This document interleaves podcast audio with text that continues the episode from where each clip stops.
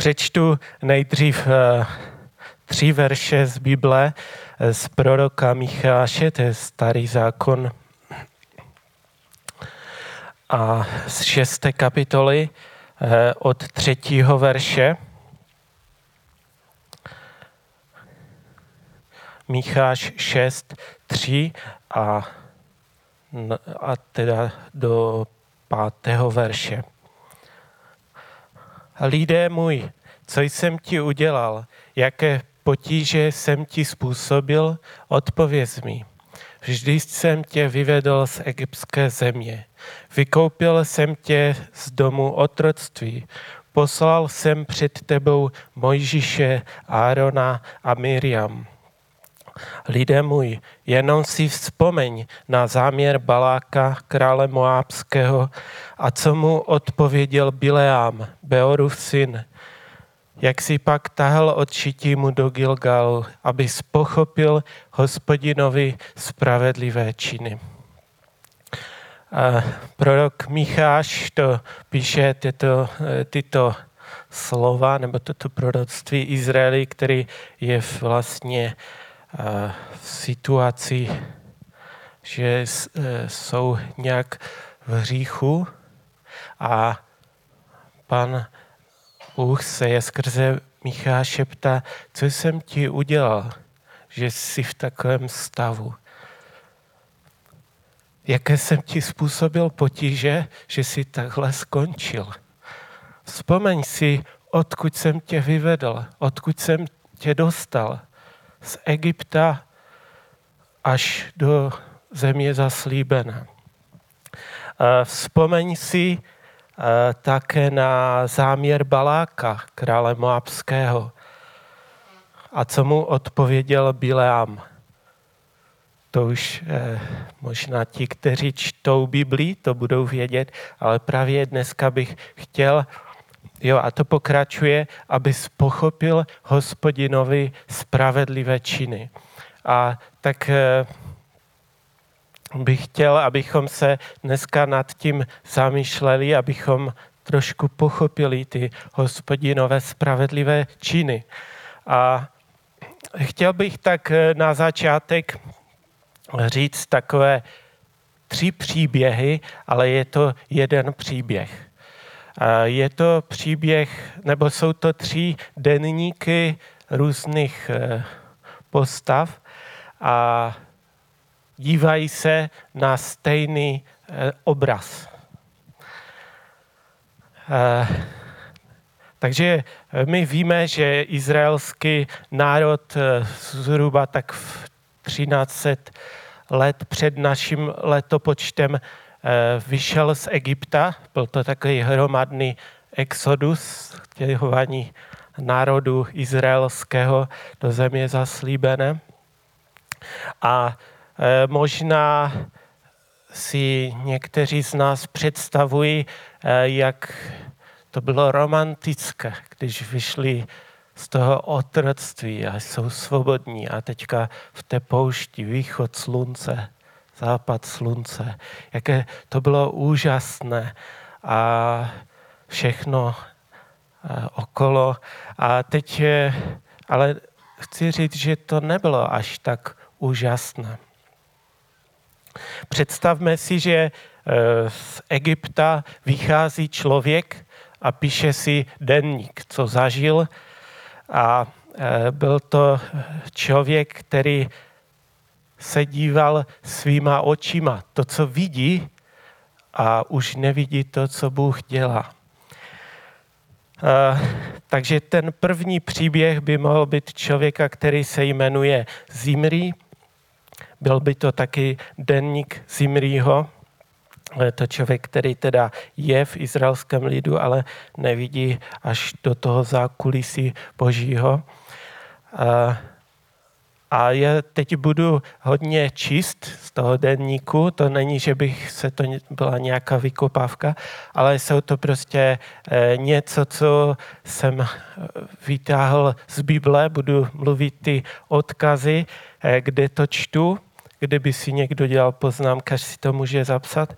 A převedu to, jakože to říká, nebo že si to píše ten člověk Zimri.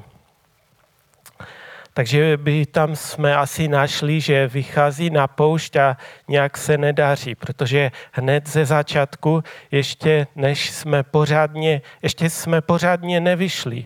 A v Exodu 14.10 je napsáno, a tu se rozhlédneme a vidíme, že egyptiané táhnou za námi a osopili jsme se na Mojžíše, což nebylo v Egyptě dost hrobu, že si nás vyvedl, abychom zemřeli v té poušti. Co jsi nám to udělal, že si nás vyvedl z Egypta? Došlo na to, o čem jsme s tebou mluvili v Egyptě. Nech nás být, ať sloužíme Egyptu. Vždyť pro nás bylo lépe sloužit Egyptu, než zemřít na poušti v další dny, zase když byl celkem hic a nebyla tam voda, no stěžovali jsme si na to v Exodus 15.24, stěžovali jsme si a reptali jsme proti Mojžíšovi, co budeme pít. A také jsme měli hlad, nebylo tu maso ani chleba v Exodu 16, 2 a dál čteme, a tak všichni jsme se postavili a reptali jsme na Mojžíše a Árona a vyčítali jsme jim, kež bychom byli zemřeli hospodinovou rukou v egyptské zemi když jsme sedávali nad hrnci masa, když jsme jí dávali chleb do sytosti. Vždyť jste nás vyvedli na tuto poušť, jen abyste celé toto schromáždění umořili hladem. Nakonec víme, že se dostavila i manna, i, i, i chleb jako manna a zase by ten člověk tam mohl mít napsané, no, sice jsme mohli nazbírat si, kolik chtěli, ale už do druhého dne to nešlo nechat.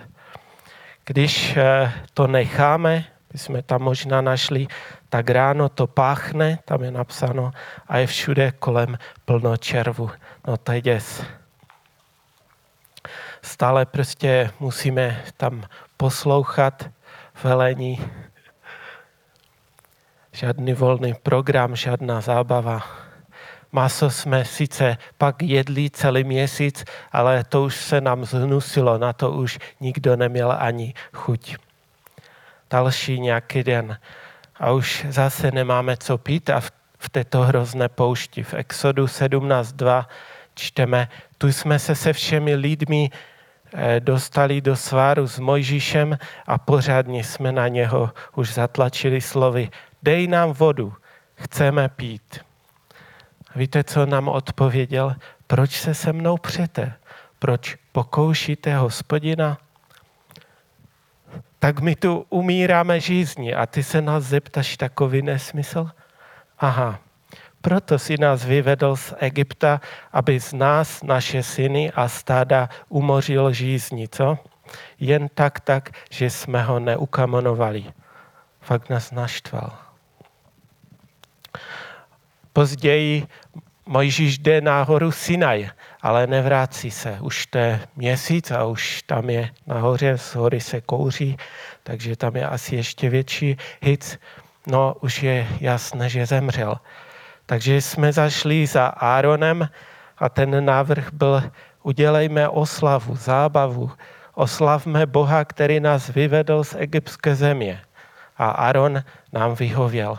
A uspořádali a rozměli jsme takovou velkolepou party konečně v této zoufalé poušti aspoň trochu radosti, oslav, něco vypít, odvázat se, svleknout se, pobavit se, zatancovat s holkama. Trochu jsme zakřepčili. A když to tak jede v plném proudu, najednou je tu Mojžíš. Průser. Už zase je zle. Už zase jsme dostali trest. O několik dnů Eh, v Levitikus 10. Eh, kapitole čteme, že Nádab a Abihu, což byli Áronovi synové, vzali každý svou kadidelnici, dali do ní oheň a na něj položili kadidlo. Přinesli před hospodina cizí oheň, jaký jim nepřikázal. i vyšlehl oheň od hospodina a pozřel je, takže zemřeli před hospodinem. Nějaké jiné dny zase Korach, Datan, Abiram a dalších 250 mužů zašli za Mojžíšem, Áronem a vyčetli mu jeho autoritu. To čteme ve čtvrté Mojžíšové v 16. kapitole od třetího verše. Myslíte si, že hospodin není mezi svým lidem? Co se tu povyšujete nad schromáždění a rozkazujete nám tu? Už dost. Celé shromáždění je svaté a hospodin je uprostřed nás. A vy se nad hospodinovo shromáždění nepovyšujte. Ježíš, eh, Mojžíš mu tam něco odpovídá, mluví tam a, a najednou eh, vyzývá Izraelce, utečte od jejich stanu. Numery 16.31. Sotva to všechno domluvil, rozpoltila se pod nimi půda, země se otevřela, země otevřela svůj chřtán a pohltila je jejich obydlí a všechny lidi, kteří byli s koráchem i všechen majetek. Sestoupili do podsvětí zaživa se vším, co bylo jejich a země se nad nimi zavřela. Zmizeli z, prostřed, z prostředku zhromáždění. Celý Izrael, který byl kolem nich, při jejich křiku utekl. Řekli si, aby i nás země nepohltila. Od hospodina pak vyšlehl oheň a pozřel těch 250 mužů přinášejících kadidlo. Bylo to něco strašného. V numery 16, 6 ale čteme, že druhého dne jsme se ale postavili proti Mojžíšovi a Áronovi, protože oni byli příčinou smrti hospodinova lidu. Když jsme se však shromáždili proti Mojžíšovi a Áronovi a obrátili se ke stanu setkávání, hle, přikryl jej oblak a ukázala se hospodinova sláva. A tu začala pohroma. Lidi začali hromadně umírat a v numery 17-14 se dočteme, že mrtvých při té pohromě bylo 14 700, kromě mrtvých v případě Koráchově. Myslím si, že si tam do toho denníku mohl napsat ještě chvíli a je po nás feta. O několik dní nám začaly fakt těžkosti. Tu jsme se obrátili ne už na Mojžíše, ale přímo na hospodina v numery 11.1. Začali jsme hospodi, si hospodinu stěžovat na těžkosti, Hospodin to slyšel a vzplanul hněvem. Tu vyšlehl mezi námi hospodinův oheň a pohltil okraj tábora. Rychle tedy běžíme za Mojžíšem. I Mojžíš se mod, modli, i modlil se Mojžíš k hospodinu a oheň uhasl. Proto jsme toto místo pojmenovali tábora, to je spáleniště. Zase za několik dnů, co se stalo numer 11.4. Chatru přimíšenou mezi námi popadla žádostivost. Také i my, Izraelci, jsme začali znovu s pláčem volat. Kdo nám dá najíst masa? Vzpomínáme na ryby, které jsme měli v Egyptě k jídlu zadarmo, na okurky a melouny, na por, cibuli a česnek. Jsme už skutečně celý seschlí. Nevidíme nic jiného než tu manu a nakonec skutečně přiletělo množství křepelek a tak jsme na nic nečekali. A od 32. verše je napsáno, hned jsme se pustili do sbírání křepelek a sbírali jsme je po celý den i po celou noc a po celý příští den i ten, kdo nenazbíral, i ten, kdo nazbíral málo, měl deset chomerů. Rozložili jsme si je okolo tábora. A tu, když jsme ještě měli v zubech maso, ještě jsme ho nerozžvíkali, když hospodin splanul proti lidu hněvem a počal lid být převelikou ranou. Proto jsme dali tomu místu jméno Kibrot Tava, to je hroby žádostivosti, že jsme tam pohřbili z lidu ty, kdo propadli žádostivosti. V numery 20 od 4. verše čteme. Říkali jsme si, proč zavedl hospodin nás i toto zhromaždění na tuto poušť? A odpověď, abychom tu pomřeli, my i náš dobytek. Proč nás Mojžíš vyvedl z Egypta? Odpověď, aby nás uvedl na toto zlé místo, na místo, kde nelze sít obilí ani pěstovat fíky nebo vinnou révu či granátová jablka, ba není tady ani voda k napití. E, numery 21 od 4. verše. Propadli jsme malomyslnosti a mluvili jsme proti Bohu a proti Mojžíšovi. Proč jste nás vyvedli z Egypta? Abyste nás na poušti umořili? Vždyť tu není chléb ani voda. To, tato nůzná strava se už nám protiví. A najednou od někud vylezly ohnivé hady. A ty nás štípali, takže mezi námi mnoho lidí zemřelo. A teď ještě jeden poslední příběh z numery z 25. kapitoly. A je to o tom, že přicházíme do Moábské pouště a zastavujeme. Oblak se zastavil.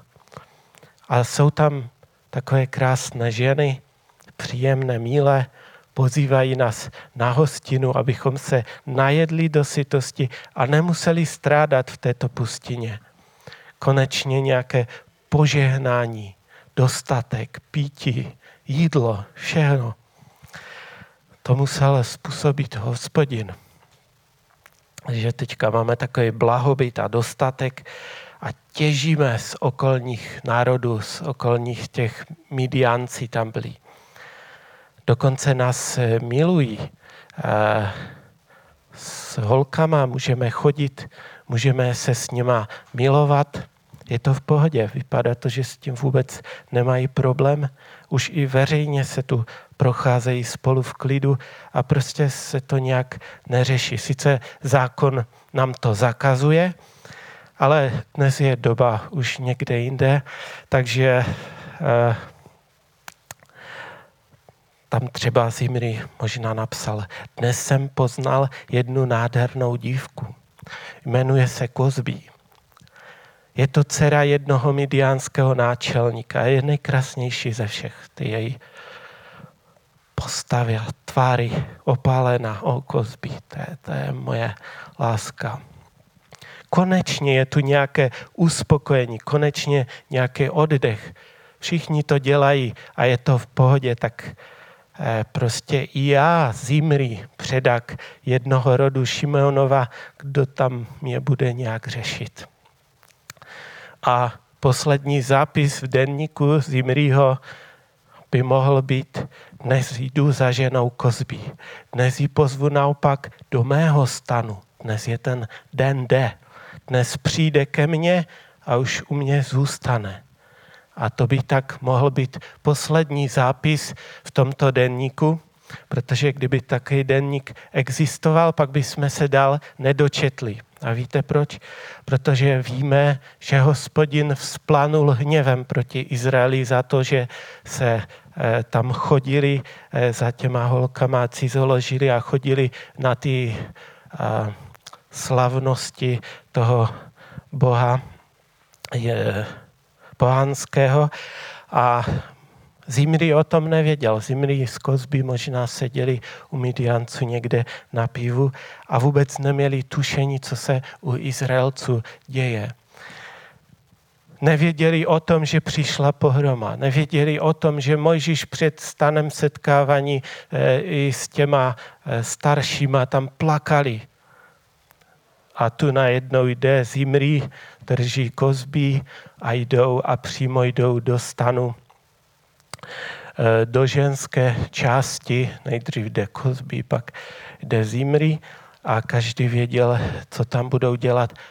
A to udělali na, oč, na očích celého Izraele i na očích Mojžíše.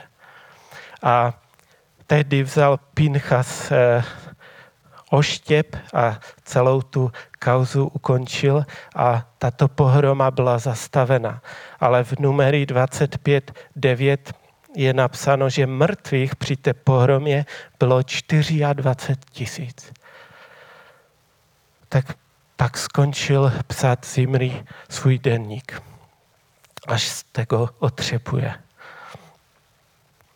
Teď by byl druhý příběh, což by byl stejný příběh, ale od někoho jiného. A byl by to příběh od krále Baláka, krále, který je proti izraelskému eh, lidu, mm, národu, eh, králi, který vlastnil ty moabské pouště, mm, ve kterých se Izrael tam zastavil. A tam bychom našli asi toto, už eh, to nebudu číst, ale svými slovy. Eh, tam bychom se dočetli, že izraelský lid vyšel z Egypta slavně a mocně. Sam největší faraon si je nebyl schopný udržet. Nikdo si na faraona netroufne a Izraelci utečou s hrncí. Farao ozbrojen po zuby vojsko největší, jaké může být v té době. A prostě Izrael mu uteče.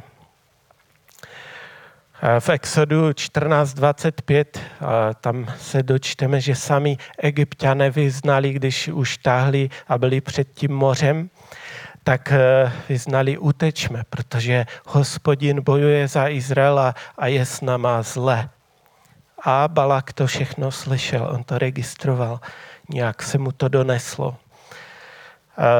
Dozvěděl se, že dostali od Boha zákon a že ho prostě nějak dodržují, řídí se jim, poslouchají ho a Bůh je vede. Také viděl, že tam mají v noci nějakou brutální lampu, která jim svítí, která je hřeje. V noci tam je oblak, v jehož stínu pobývají v pustině, kde normální člověk neznalý možná za pár dnů eh, zemře, nebo ho tam něco roztrhne, nějaká zvěř, tak Izrael tam chodí 40 let a v pohodě. Toto jsou nějací nadlidé. Nemají tam vodu, ale voda jim teče ze skaly. Masa mají tolik, že ho tak jako pohazují někde okolo tábora když nemají chleba, mají tam chleb z nebe. Každodenně kráčí a jejich obuv se nerozpadne. Oblečení mají stále eh, nezvětřené, tam je napsáno. Kdekoliv šli, tak hospodin je s nimi. Balak se třesl před tímto národem. Mnozí si neodváží chodit tam nějakými místy, eh, tam jedovatí hadi a oni tam projdou a mají tam nějakého bronzového háda, když se na něho podívají, tak, tak eh, jsou zachráněni. Pak by jsme tam možná objevili, že Balak tam měl napsáno, dnes zvítězili nad Ogem, dnes zvítězili nad Sichonem, dnes zvítězili nad Emorejci, zvítězili nad těma těma králi a ani nechci si tady psát, jak s nimi naložili. Co je to za národ, kteří bojují s hrncí? Dnes vstoupili na mé území, by tam bylo napsáno. Přicházejí na moji moabskou pustinu, hlavně aby prošli a nic se nestalo než dnes jsme dospěli k závěru, že s nimi nás asi nemine válka. Jediná možnost je je nějak vyhnat, protože eh, Izraelci se tam prostě šli pomalu a víme, že na ně nestačíme. Takže se shromáždili Moabci, Midianci, poradili se a a rozmýšleli, co podnikneme, co uděláme, aby jsme obstáli. A možná by jsme tam našli, dnes se stalo to, co se nemělo stát. Izrael se v naší pustině zastavil. Vypadá to, že tu chcou zůstat. A když tak táboří, tak eh, jde vidět, že asi se jim nechce pokračovat a tak si sedli ti králové dohromady a dostali nápad. Dostali nápad, že pozveme jednoho věštce, který dodnes, když někomu žehnal, tak přišlo požehnání. Když ho proklínal, tak přišla zahuba. Nikdy se nestalo, že by něco jiného uh, se stalo. Vždycky to bylo tak, jak, jak uh, ten Bileam, jo, se jmenoval ten věštec, když někoho žehnal, tak přišlo požehnání. Když někoho proklínal, Eh, tak prostě přišla záhuba. A tak možná by tam bylo napsáno, a tak já, král Balák, ho pozývám a přislibuju mu vše, co můžu. Jedině, co po tobě chci, vyřizuji skrze mé posly, aby si přišel a aby si proklel tento lid, aby s ním byl konec, anebo aby se vynesli protože oni se utábořili v mé, eh, na mém území. A tu přijdou posly, eh, poslové zpátky a říkají, Bilám nechce přijít. Jak to? On asi neví, oč tu běží. Tu jde o život. Dám mu klidně dům plný zlata, cokoliv, ale hlavně, aby přišel aby proklal tento lid. A takže na druhý pokus vysílá své posly, poslové jdou a nakonec přichází Bileám, ale eh, přichází pro, po takových divných peripetích, že při oslíce tam někde mluvila lidským hlasem a tvrdí, že bude dělat teď už jen to, co Bůh řekne. A takže Balak s, Bilám, s Bilámem šli na ty hory a vždycky to dělali tak, že eh, postavili se na jedné hoře, postavili oltář, obětovali tam nějaké oběti a pak měl Bileám pronést své prokletí nad Izraelem. Ale tu se Balak dívá na Bileáma, teď on jim žehná. Já nechci, aby jim žehnal. On říká, špatně to vidí jdi na druhou stranu kopce, tam to uvidíš lépe, co nám hrozí. Postavili oltář, obětujou, poslouchá, Bílám žehna, místo proklíná. Co děláš? Jak to? Jak chci, abys je zničil a ty jim žehnáš. A tak říká, zas špatně to viděl, ještě mu to nedošlo.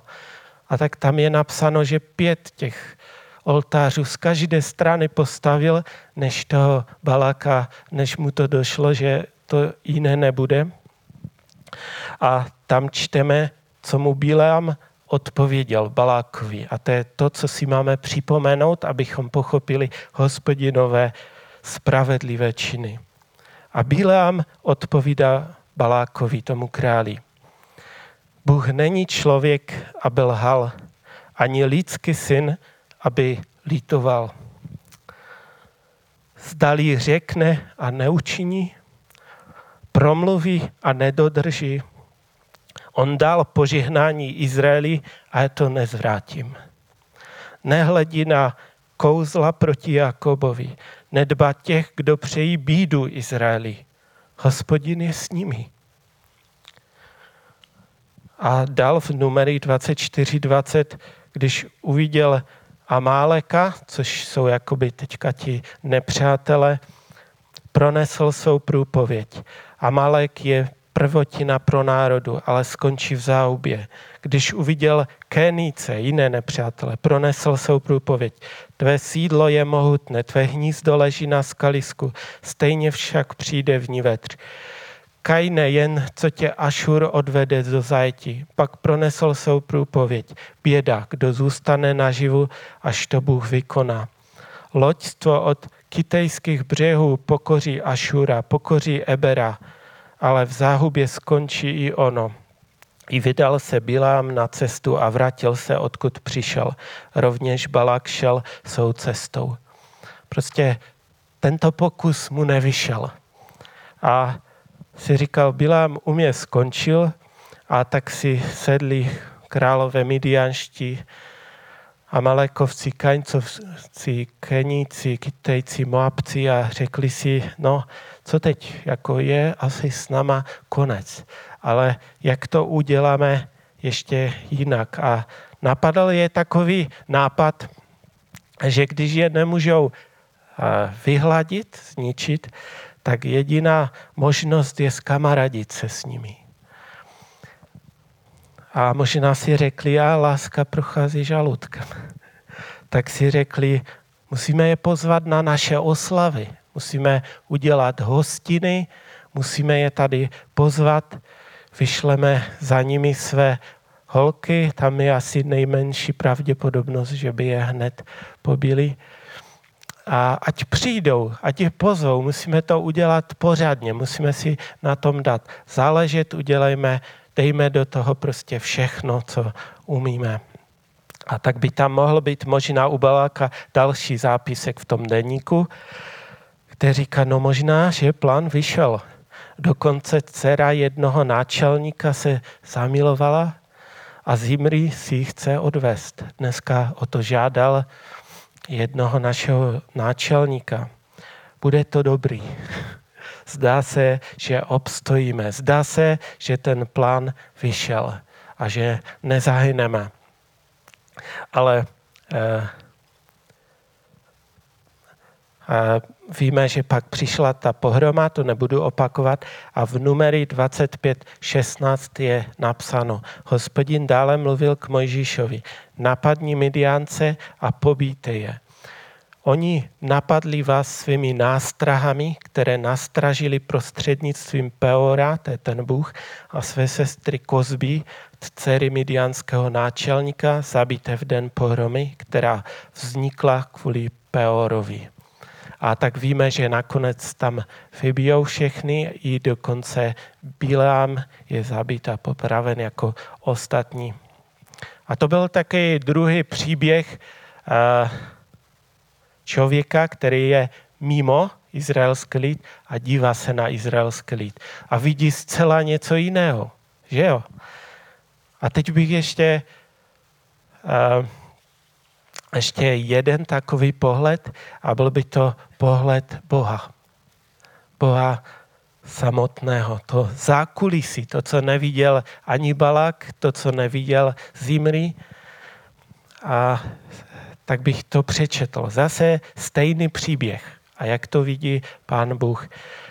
A teďka to budu číst eh, z těch různých veršů, takže eh, budu citovat a jenom trošku, abychom až tu neusneme. Exodus 1.7, že Izraelci se roz, rozmnožili, až se jimi hemžilo, převelice se rozmnožili a byli velice zdatní, byla jich plná země. To bylo ještě v Egyptě. Exodus 2.23. Josef egyptsky zemřel a egyptiané Izraelce zotročili, ale Izraelci vzdýchali a úpěli v otročině dál. Jejich volání o pomoc vystupovalo z té otročiny až ke mně, k Bohu. Takže tady vidíme, že Izrael volal k hospodinu a Bůh je slyšel. Exodus 3.16.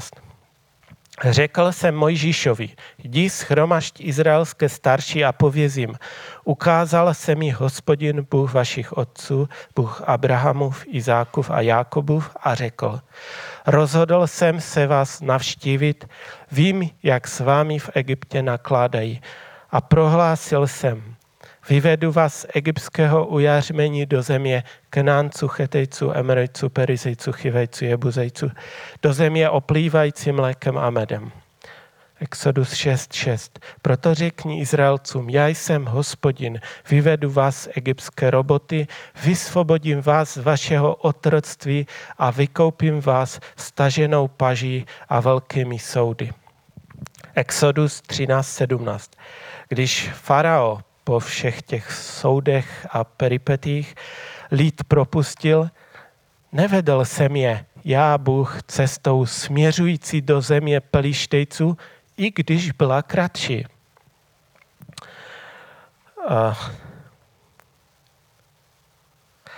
Řekl jsem si totiž, jen aby lid nelitoval, když uvidí, že mu hrozí válka a nevrátil se do Egypta. Proto jsem je vedl oklikou cestou přes poušť k Rákosovému moři. Izraelci vytáhli z egyptské země rozdělení do bojových útvarů. Jdu já, hospodin, před nimi ve dne v sloupu oblakovém a tak je vedu cestou v noci a ve sloupu ohnivém a tak jim svítím, že můžou jít ve dne i v noci. Dával jsem jim přitom, dával jsem přitom pozor, abych se nevzdálil od lidu ve dne ani v noci.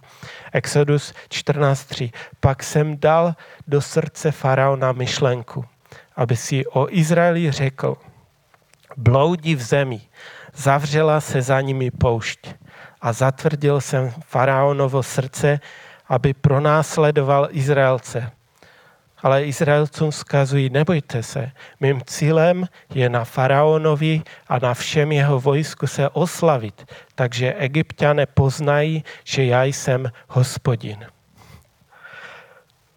To je kousek eh, z pohledu Božího na izraelský lid, tak bychom možná mohli vybírat a číst dál, ale tady jde vidět krásně ty, že to je stejný příběh a když eh, se podíváme z různých úhlů, tak vidíme lauter něco jiného. Dále můžeme vidět, že Bůh ty své eh, plány eh, oznámil. A vidíme to, že Izraele vedl svoji mocnou rukou, svoji mocnou paží. A to nejhorší, co je, když člověk a nevidí a neuvědomuje si ten boží pohled. Protože když vidí jenom to, co lze vidět, pak dostane celkem zkreslený obraz.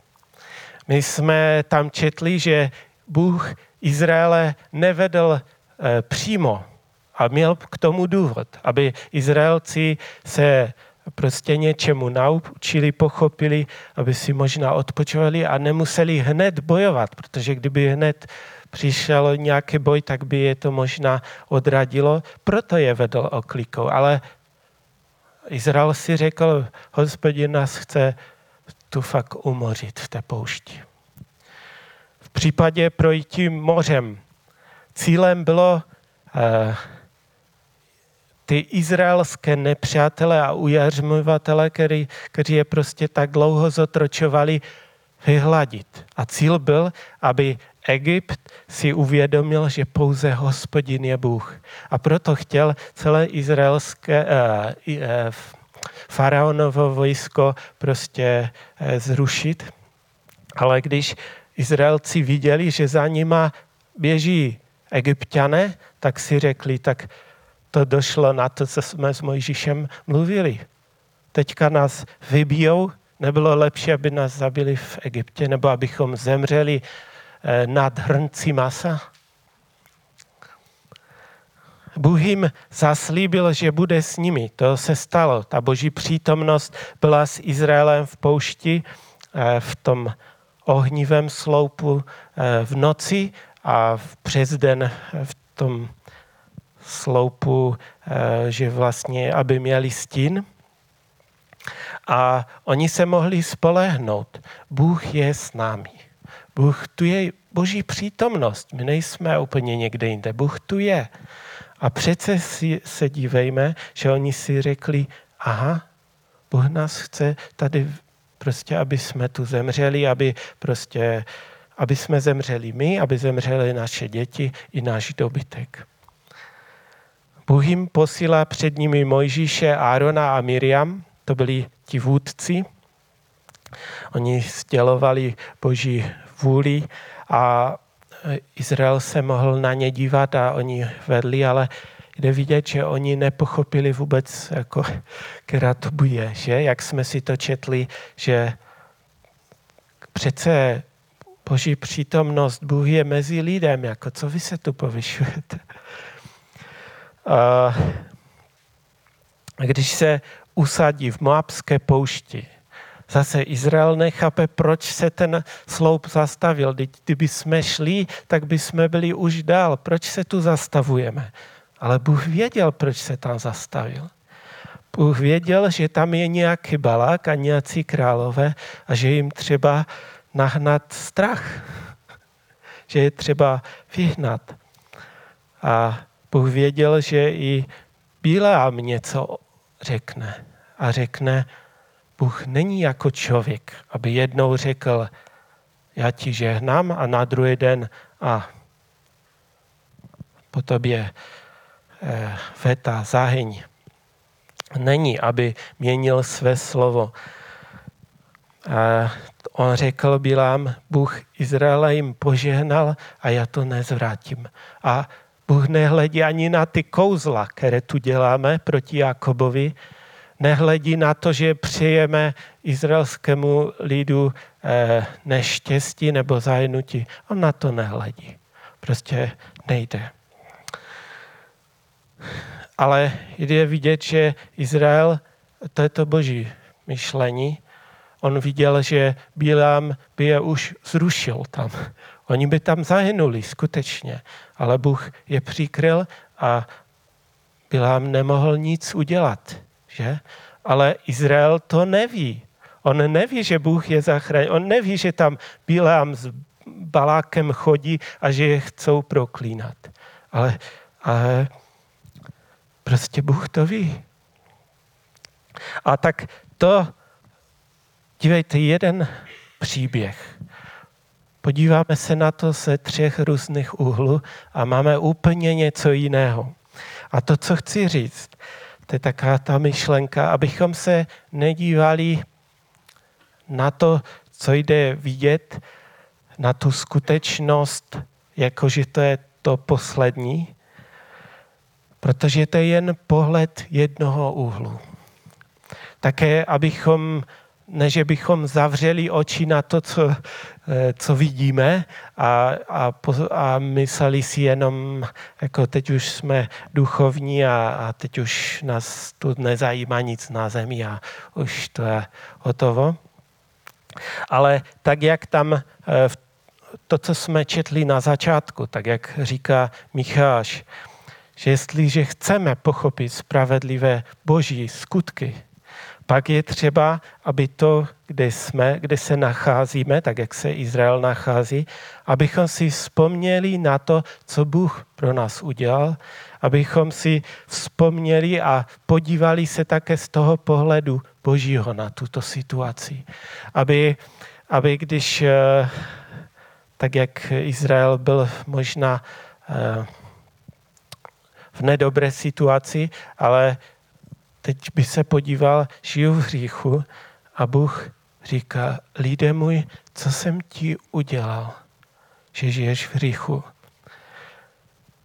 Lidé můj, jaké potíže jsem ti způsobil, že žiješ tak, jak žiješ. Abychom vždycky pochopili i ten boží pohled. Tady čteme v tom Micháši, Lidé můj, co jsem ti udělal, jaké potíže jsem ti způsobil, odpověz mi, vždyť jsem tě vyvedl z egyptské země. Vykoupil jsem tě z domu otroctví.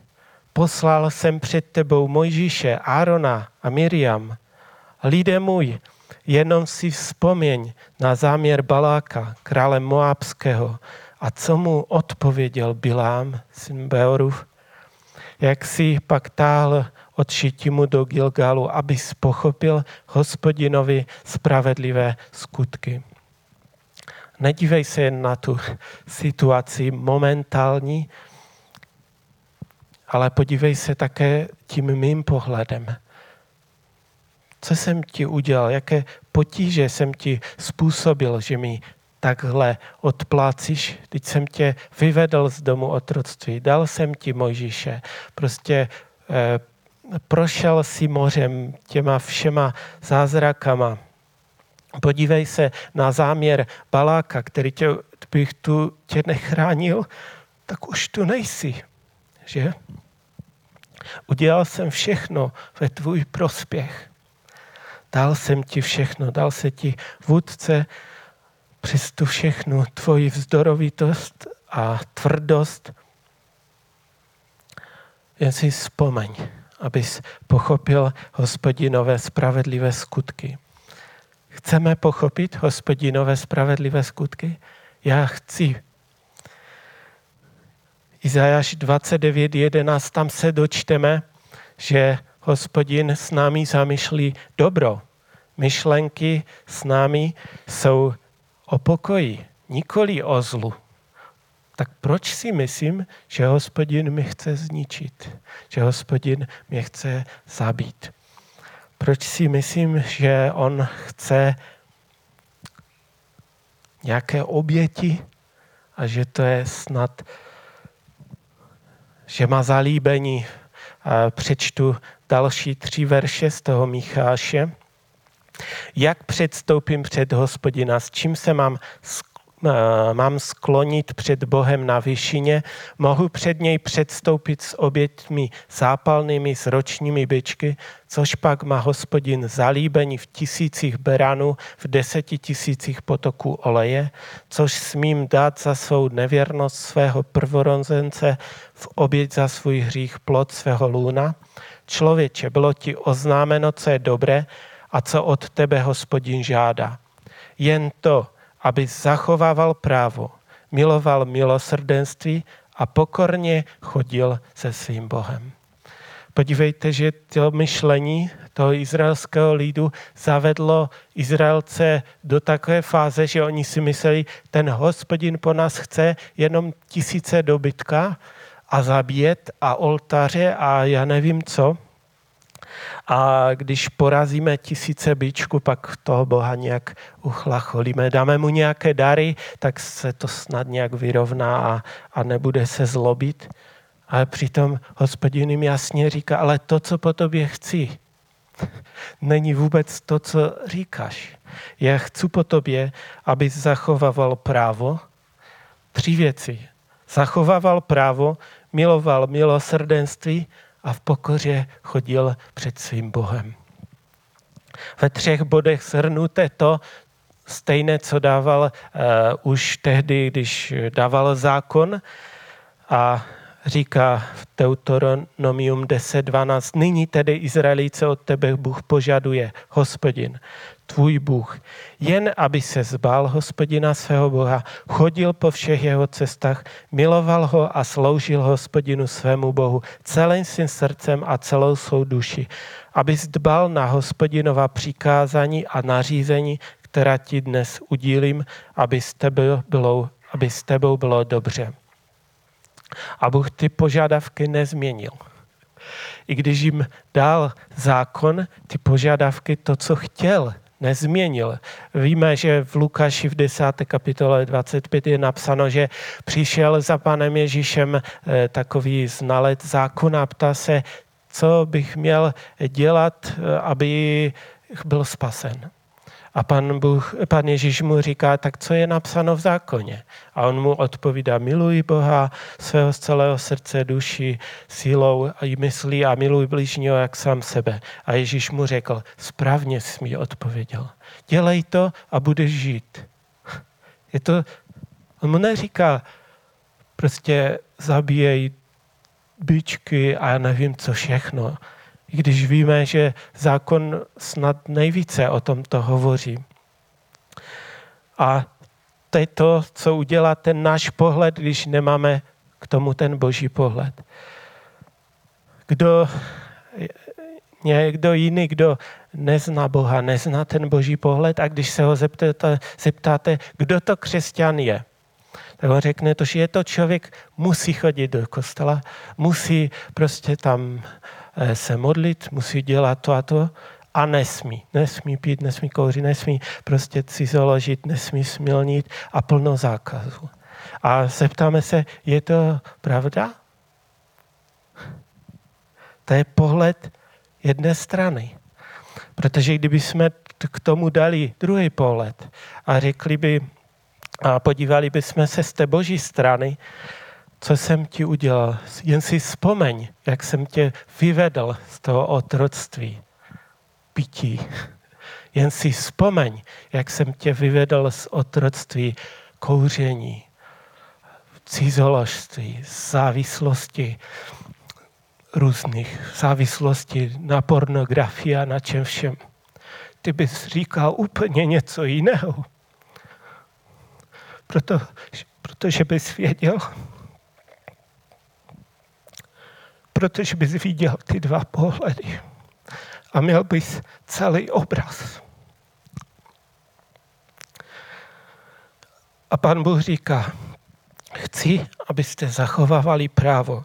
A my víme, to je ta první věc, my víme, že zákon je strašně veliký. To bychom se museli strašně dlouho učit a což ještě dodržovat. Ale pan Ježíš Kristus řekl, kdo mě miluje, má přikázání zachovává. Tento, ten můj zákon má v srdci. A v Matouši 7.12 je napsáno, jak byste chtěli, aby lidé jednali eh, s vámi nebo vám, s vámi, tak vy jednejte s nimi. Že? A pak říká také dovětek, v tom je celý zákon i proroci. Takže stačí jenom to dělat. Mám k tomu uvádět nějaké příklady, abychom chtěli, aby lidé jednali s námi tak, jak bychom my chtěli. Když chceš být, eh, až budeš starý, aby tě děti hodili do starého železa. Aby se ti posmívali pro tvoji nemohoucnost. Pak se chovej ke svým rodičům takhle. Chceš, aby tvůj soused se na tebe naštval? Tak stačí nejjednodušší je udělat něco promyšleného a on přijde, někdo tě možná i zastřelí. Ale také myslím, že moc nás tak, nebo doufám, že možná jenom nějakci zvracení tak uvažují. Spíše si řekneme, že si přejeme, aby ta moje manželka, můj manžel, aby mě bral, aby mě miloval, aby mi říkal samé pěkné věci, že? Není zde napsáno, že uh, se to určitě změní, že to je tutovka, když většinou to tak bývá, ale je čas na to, abych to já sám začal dělat, když se mi to líbí.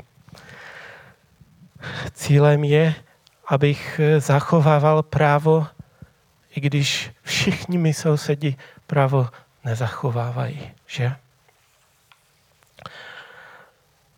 Druhá věc tam je, že pan Bůh chce, abychom milovali milosrdenství. A co to je milosrdenství? Jak, jak to říct ve zkratce, jak vypadá milosrdný člověk?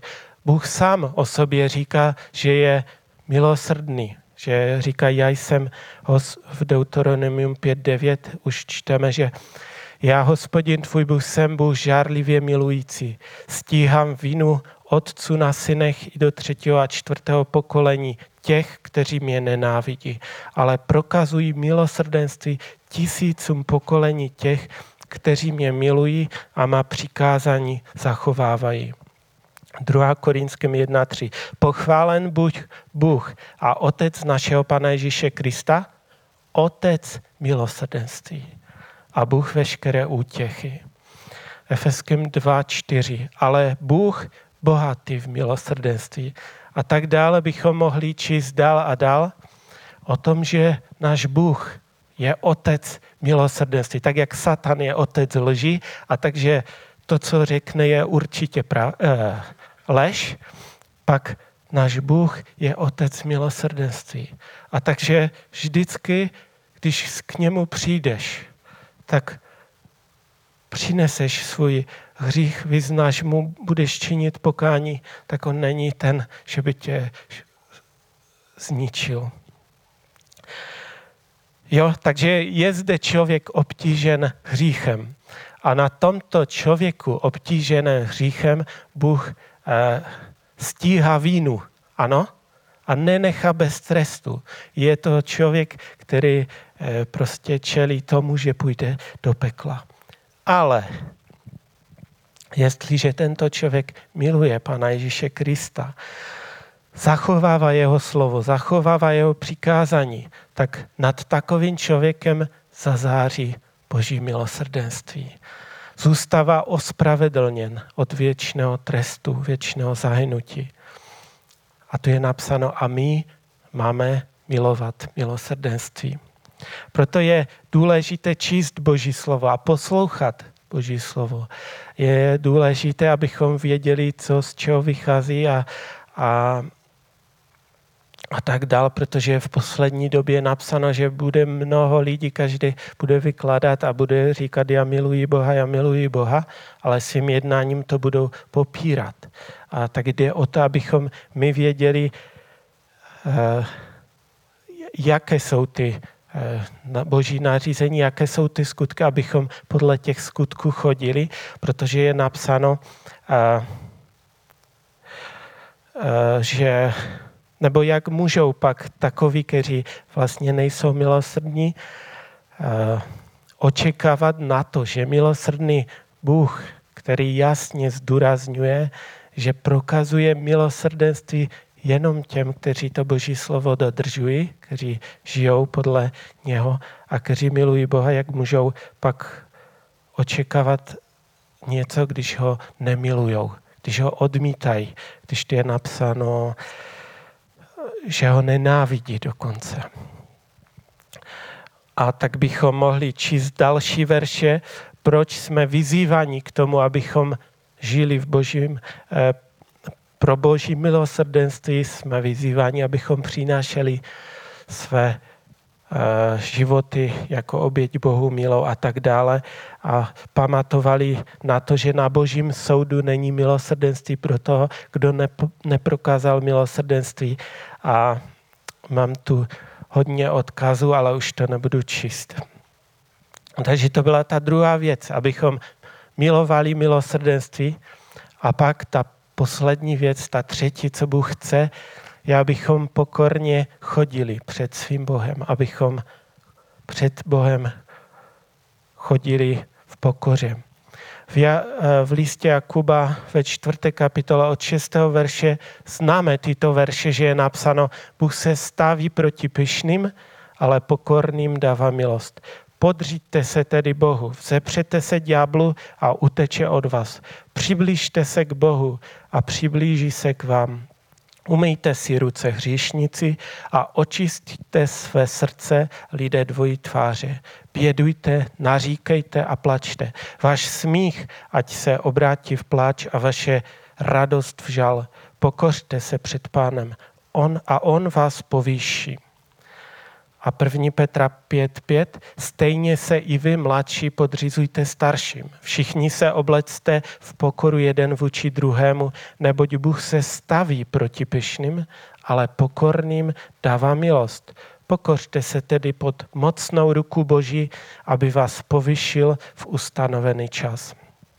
Takže co to znamená pokorně chodit se svým Bohem? To je ten třetí bod. Je to pochopit to, kde je má pozice. Že Pan Ježíš Kristus, to není můj a, kamarád, to není přítel a, hříšných, kterého tak jako poplacám po zádech. Už sami víme, že když a, jedeme autem a v zrcátku vidíte, že za váma jede nějaký kamarád ze školy, tak tak se jede jinak, když v tom zrcátku vidíte, že za vámi jedou policajti. Od to víc, když vidíme, že Bůh hledí na mé život. Takže pochopíme, kdo je Bůh a kde je má pozice. Pokora jsme četli, že nemá dvojí tvář, ale přiznává se, činí pokání, necháme očistit svá srdce a nejsme lidmi dvojí tváře, že v neděli jsme svatí a přes týden jsme nesvatí. Pokora je, když radost a smích z věcí z toho světa, že eh, sradujeme z nějakých eh, světských věcí a z toho, že eh, ně, někteří si vypijou a mají strašnou radost a smích, ale právě toto se promění v zármutek a žal. A najednou si uvědomujeme ten boží pohled a řekneme, bože, takhle nechci žít. Skutečně mi to je líto. A ta pokora sahá až do roviny lidské. Tam je, jsme četli, že se pod, mladší podřízují starším, ale vůči sobě se navzájem oblečou pokoru, jeden vůči druhému. A e, společně pak se pokoří pod mocnou boží ruku, aby Bůh je ve svůj čas, ne v ten náš, jak se nám zdá, ale ve svůj čas, aby nás povyšil. A takže závěr. Mluvili jsme o denníku. Jaký denník si píšu já? Můžeme se na svůj život dívat z různých perspektiv. A z některých perspektiv nám může vyjít celkem špatný pohled. Můžeme se dívat na situaci těma tělesnýma očím, očimi má jako zimry.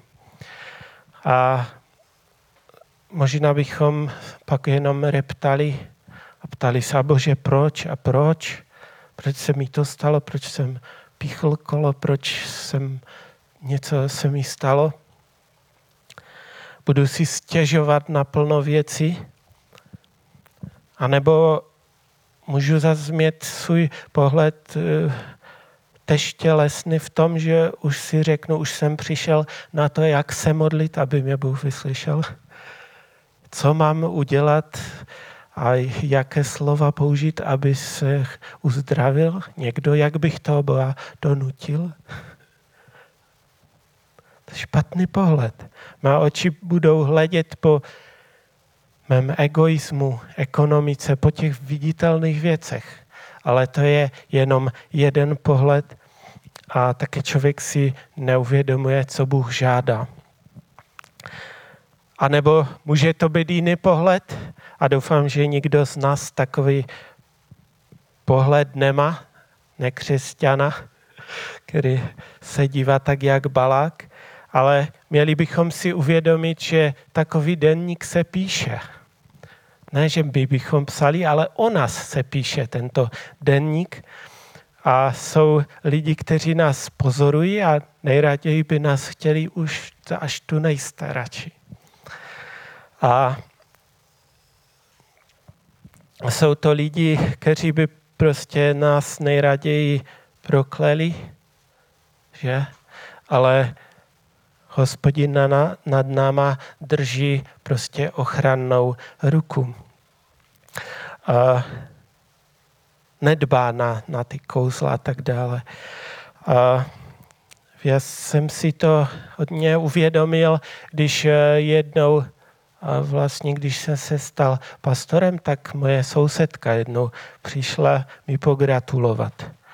A se říká, to jako, co je jako pogratulovat, co tu jako, v čem to je dobré.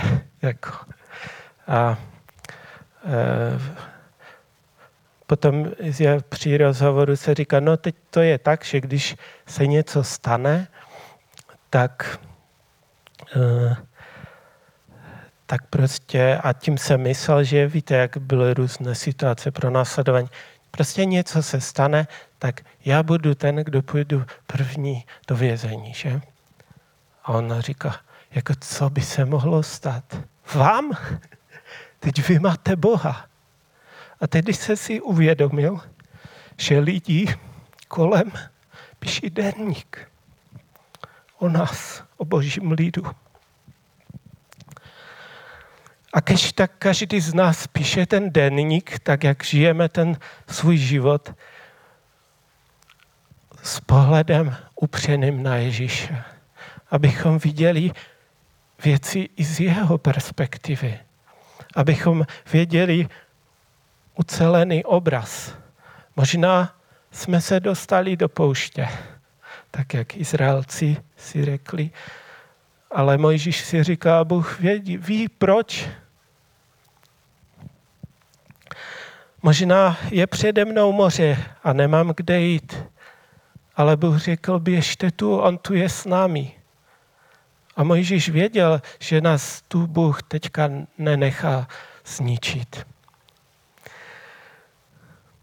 Důležité, abychom věděli, že eh, Bůh je s námi, že máme ten eh, boží oblak, boží přítomnost při sobě a i když možná procházíme nějakými nemocmi, nebo se mi něco nepodařilo, nebo jsem padl, nebo eh, prostě jsem reptal, to vůbec nezmění nic na tom, že by Bůh teďka se rozhodl a změní své výroky. Když k němu v pokoře přijdu a budu činit pokání, budu se, budu volat k němu o milost, tak to je otec milosrdenství. Tak, jak jsme to četli u toho Micháše, berme eh, v potaz Ježíšův boží pohled. Co jsem ti udělal, že mě opouštíš? Co jsem ti udělal, že hřešíš? Jaké trápení jsem ti způsobil, že ses vydal právě touto cestou? A pokoušíš tam nějaké závislosti a tak dále. Chci se tě zeptat, odpověz mi, říká hospodin, co jsem ti udělal. Vzpomeň si, co jsem udělal pro tebe. A začneš nějak jinak hovořit. A kež to je v mém srdci i v našem srdci, v každém našem srdci, tak to přeju sobě i vám, aby to bylo tak, jak, jak David píše. On procházel mnohýma problémy a, a strastma a takhle, ale eh, on říká, přece ty mě, pane, vytrhneš. A přece ty mi pomůžeš. A přece mi dáš východisko. A dáš mi cestu. A já se budu radovat. A poštol Pavel, který prochází problémy a byl schopen upřít svůj zrak na Krista a vidět všecko, tak říká v Římanům 8.28. Víme, že všechno napomáhá k dobrému těm, kdo milují Boha. Ve Filipském 1.19 je napsáno, vím, že se mi vše obrátí k dobrému s přispěním modlitby i s přispěním Ducha Ježíše Krista. A tak eh, to je vlastně taková výzva, když ode dneška budeme pokračovat a budeme dál psát v tom našem denníku. Nedívejme se na to jenom, že se nám něco daří nebo nedaří, ale podívejme se také na to, co jaký má pohled Bůh na to, jaký, jak On se dívá, abychom získali celý obraz, abychom byli tak schopni se pokořit pod jeho mocnou ruku, milovali milosrdenství a zachovávali jeho právo.